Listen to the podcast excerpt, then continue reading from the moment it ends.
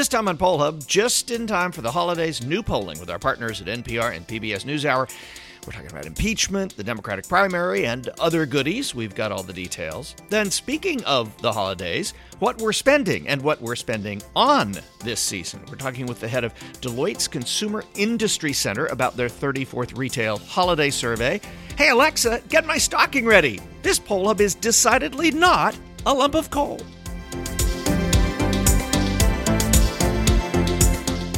And hi, everybody. Welcome to Poll Hub. I'm JD Dapper, Director of Innovation here at the Marist Poll. And I'm Mary Griffith, Media Director for the Marist Poll. And I am Lee Miringoff, Director of the Marist College Institute for Public Opinion. And Barbara Carvalho will be joining us in the next segment. We have a new poll out, um, and we asked a lot of questions about a lot of things.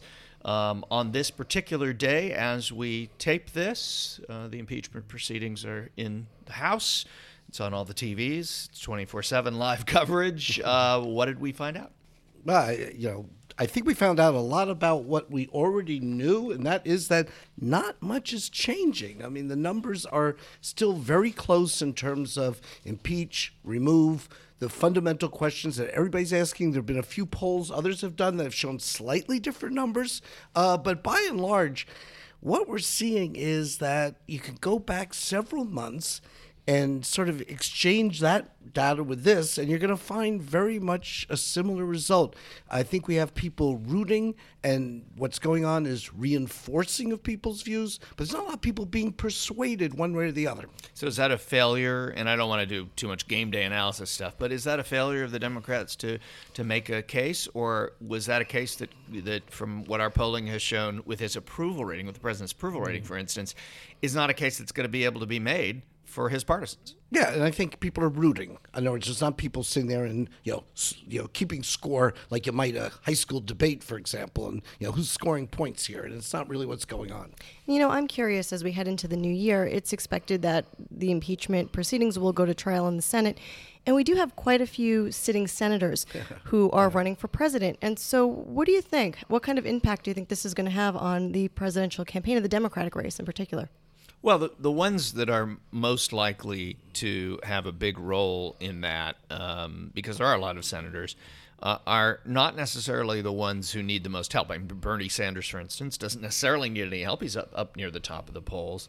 Uh, but Cory Booker, for instance, you know, could make a name for himself, or Amy, Amy Klobuchar. Amy Klobuchar but, yeah. but both of them kind of have in prior. Mm. Remember, going into this campaign season, uh, during the Kavanaugh hearings, they were the stars to mm-hmm. some degree of the Kavanaugh hearings, as was Kamala Harris, who is no longer in the she race. might be auditioning for vice vice president. Yeah, I think she's been doing that for a while. Anything's possible. Yeah, so I, I'm I'm I'm not super convinced that this would have a, a big impact, other than taking them off the trail yeah. and right, taking exactly. time and attention away from the presidential. Well, there may be an race, incentive here primary. for both sides, both the Democrats and the Republicans, I think, overall, to bring this to a close quickly. I don't think Donald Trump is going to be happy, uh, despite his pro- public statements, with an impeachment discussion dominating the news for too long. And I think the Democrats want to get back to the campaign because they don't want this to be uh, a late chapter, particularly with the primaries, you know, coming up real close. And speaking of the campaign, fans of the podcast and fans of the poll know that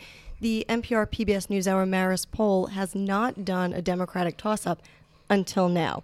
And so, Lee, why don't you kind of fill everyone in on the decision to include a toss-up at this point and what the toss-up shows? Well, the re- the reason simply that we haven't is because we don't not comfortable with uh, poll results being such a critical part in determining who gets qual- uh, qualifies eligibility for these debates, uh, has been the case. I think we've seen that play out, uh, and some people aren't going to make it. And there's letters now being circulated by the candidates to get And- other people included. And so we've it's a little talked bit about, of a mess. and we've talked about to, to at, at great length. But just to remind uh, everybody, Mm-hmm. the reason that we have a problem with that is that making it at four percent and not making it at three percent is is statistically impossible. Meaningless. This is just like Meaningless. And to use our poll or anybody else's poll to make that determination, Mm-hmm. we think is not a fair use of the polls. so, Anyway, go so ahead. to So- Mary's to Mary's question, the um, you know, early on, you know, the polls are even less meaningless than maybe even they are today, even uh, because uh, you know people haven't decided. We know that from our polls. Most of the Democrats are saying they haven't made up their minds yet.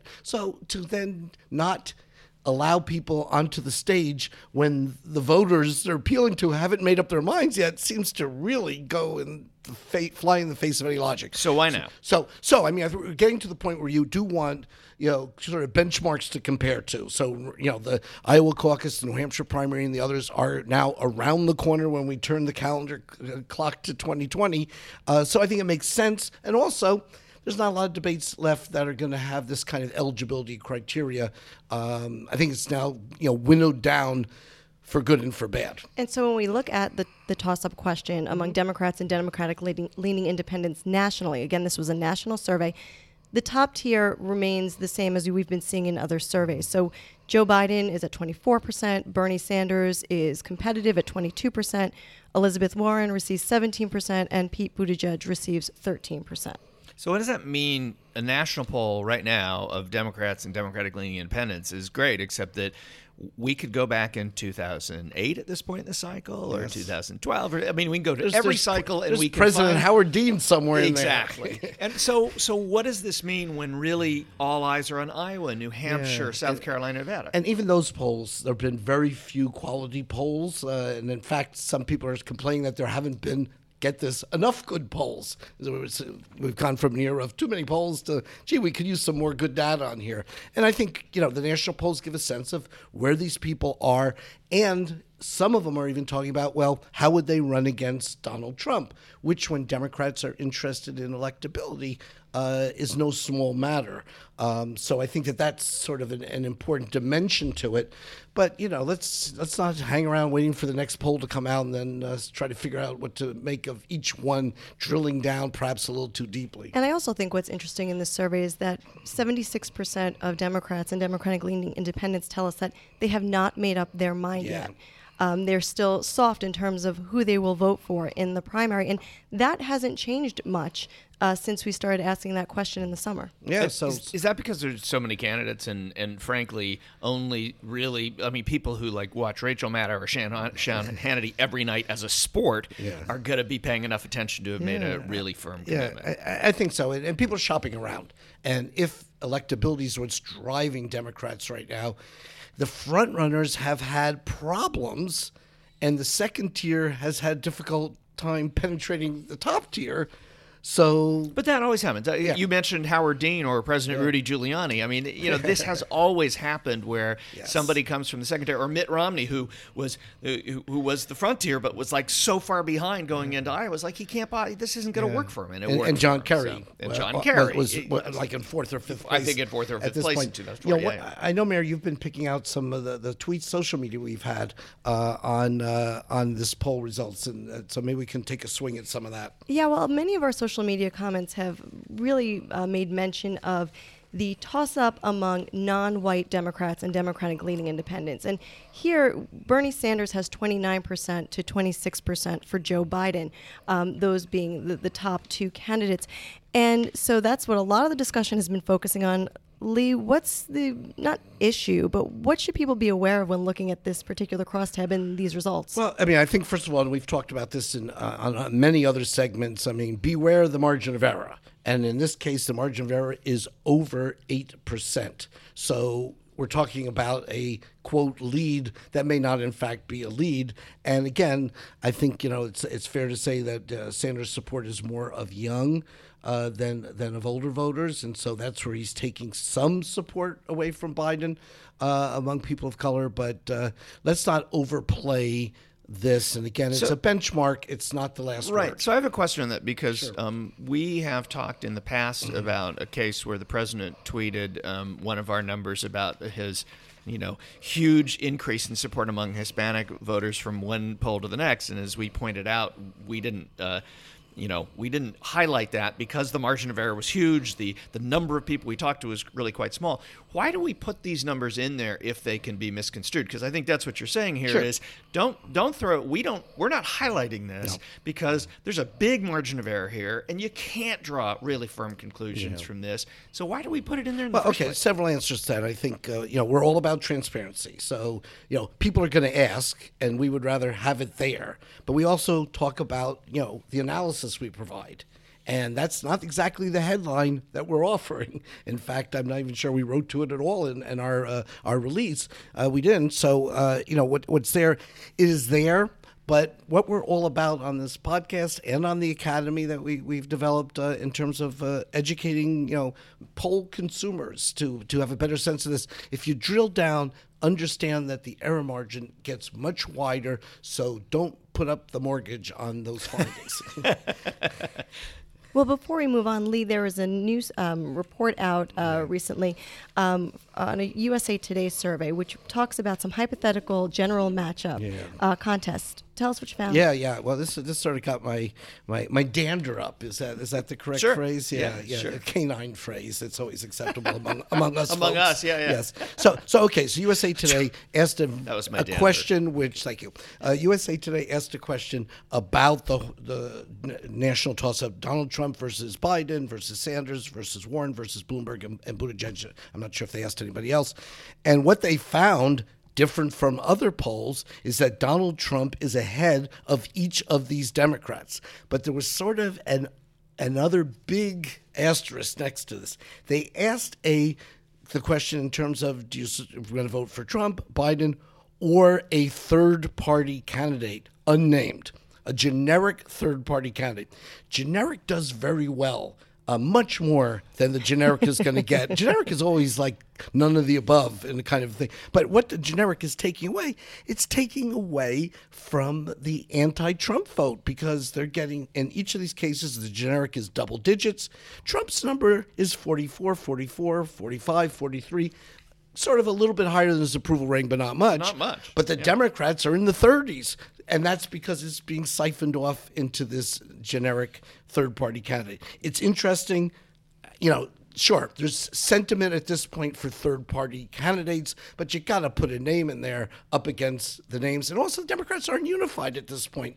So there's a lot of Democrats who are going to say, geez, I don't know, because I'm, you know, I'm a big Bernie fan. I'm not exactly going to say, oh, I like Biden too. I'm not ready. I'm not ready to make that commitment. I may be in three months. I'm not there yet. So we're not really happy with this question. Uh, watch for question wording before you jump to the headline that says Trump leads against all Democrats. Not true. So I'm back, and and we're going to have a little bit of uh, a, a topic changer uh, this time around: holiday spending. And joining us is Stephen Rogers, Executive Director of Deloitte's Consumer Industry Center. Stephen, thanks so much for joining us today. It's a pleasure, Barbara. Now, you guys have been doing um, this survey on holiday spending for 34 years, I think. Is that is that right? That That's correct. Yeah, it's quite the franchise. Yeah, absolutely. so perhaps we can start out a little bit um, for the, the poll geeks who like to listen with how the poll was actually conducted um, and how you went about finding out Americans' opinions. Sure. So I'll, I'll share a little bit on the objectives and then uh, a little bit on the poll. So, you know, the study aims to understand consumers' intended shopping behaviors and spending for the end of year holiday season. And what we do is we commission and conduct an online survey with an independent research company in early September to gather that. And it polls a nationally representative sample of over 4,000 shoppers and has a margin of error of approximately, uh, give or take, 2%. Okay, plus or minus, as we like to say, right? That's um, right. So, so it's specifically shoppers, and so how has shopping evolved over the last thirty years?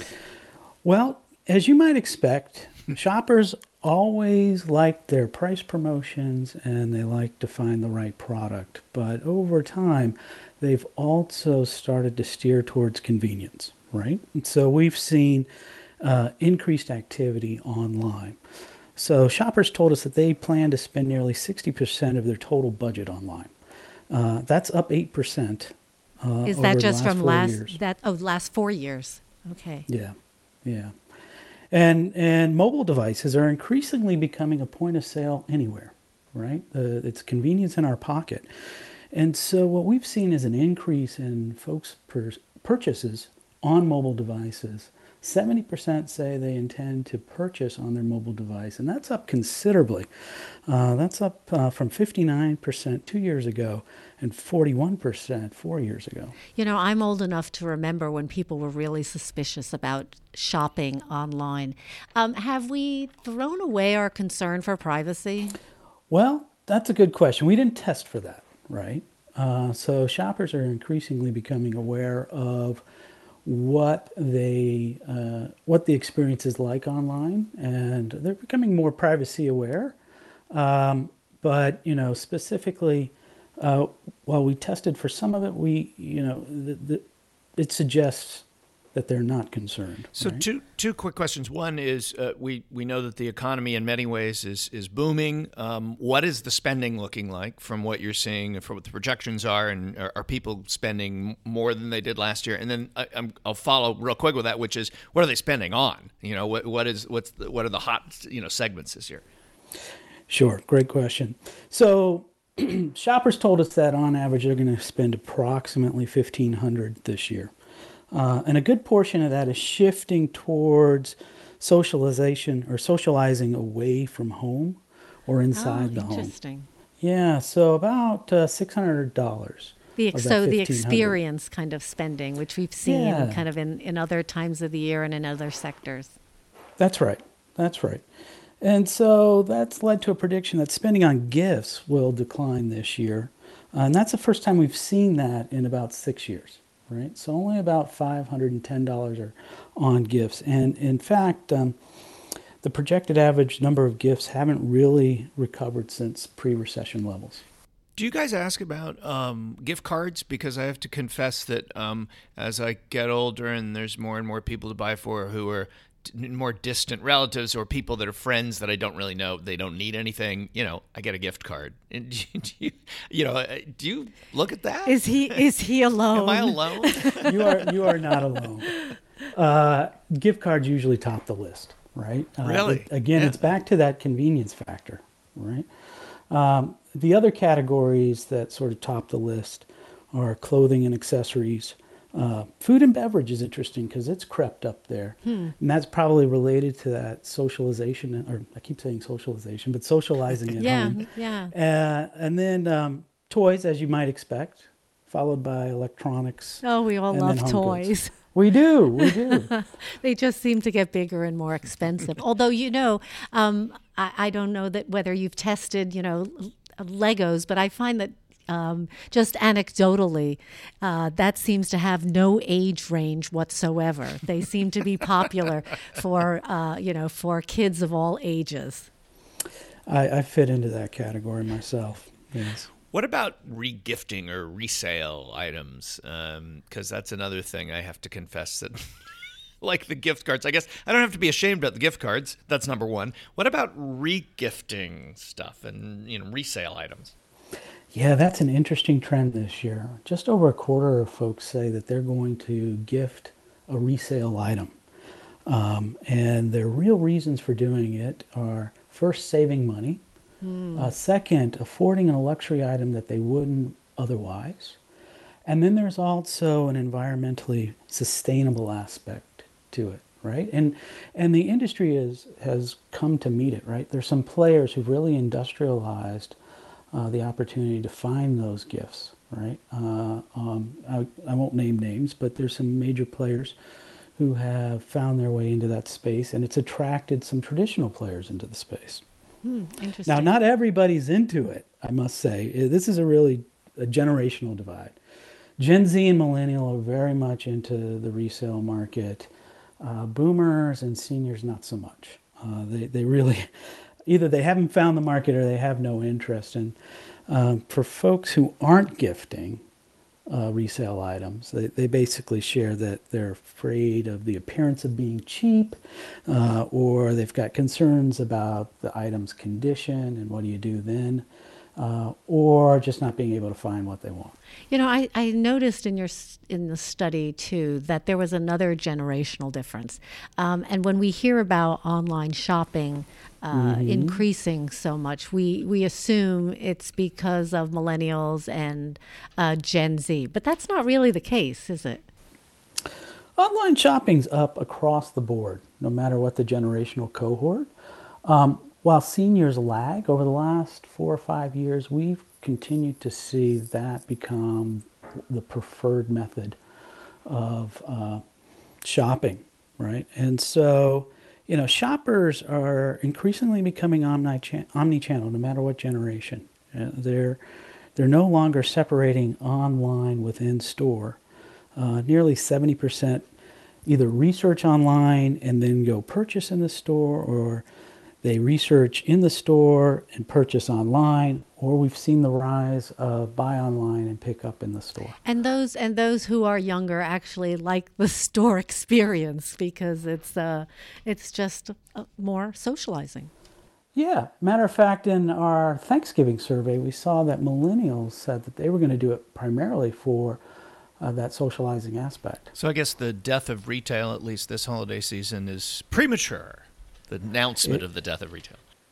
I think uh, what is that quote from uh, Mark Twain? Uh, the, Hi, yeah, the, uh, the exaggerated. Of yes, my death is greatly exaggerated. I think we're seeing that in retail as well.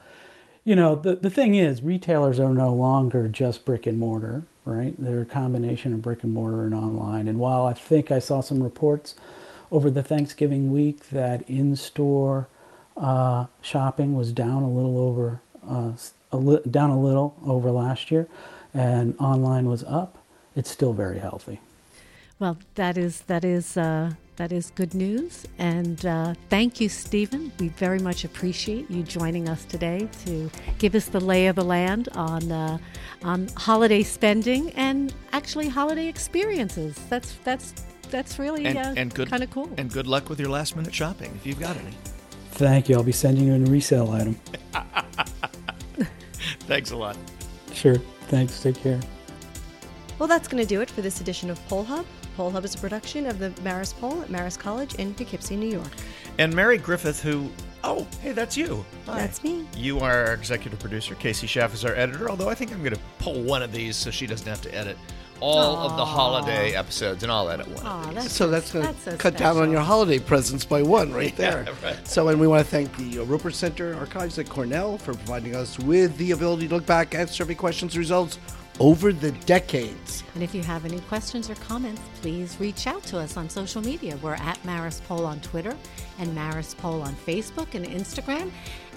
And you can even wish us a happy holiday uh, because it is that time of year. Mm. So, Merry Christmas, Happy Holiday, Merry Happy Everything from from us, and I hope you enjoy uh, all the time that you have with friends and family and whatever you like to do at this time of the year. What if I don't have friends and family? You've got us. Oh, there it's you the closest thing. well, that'll do. That'll do. Happy holidays.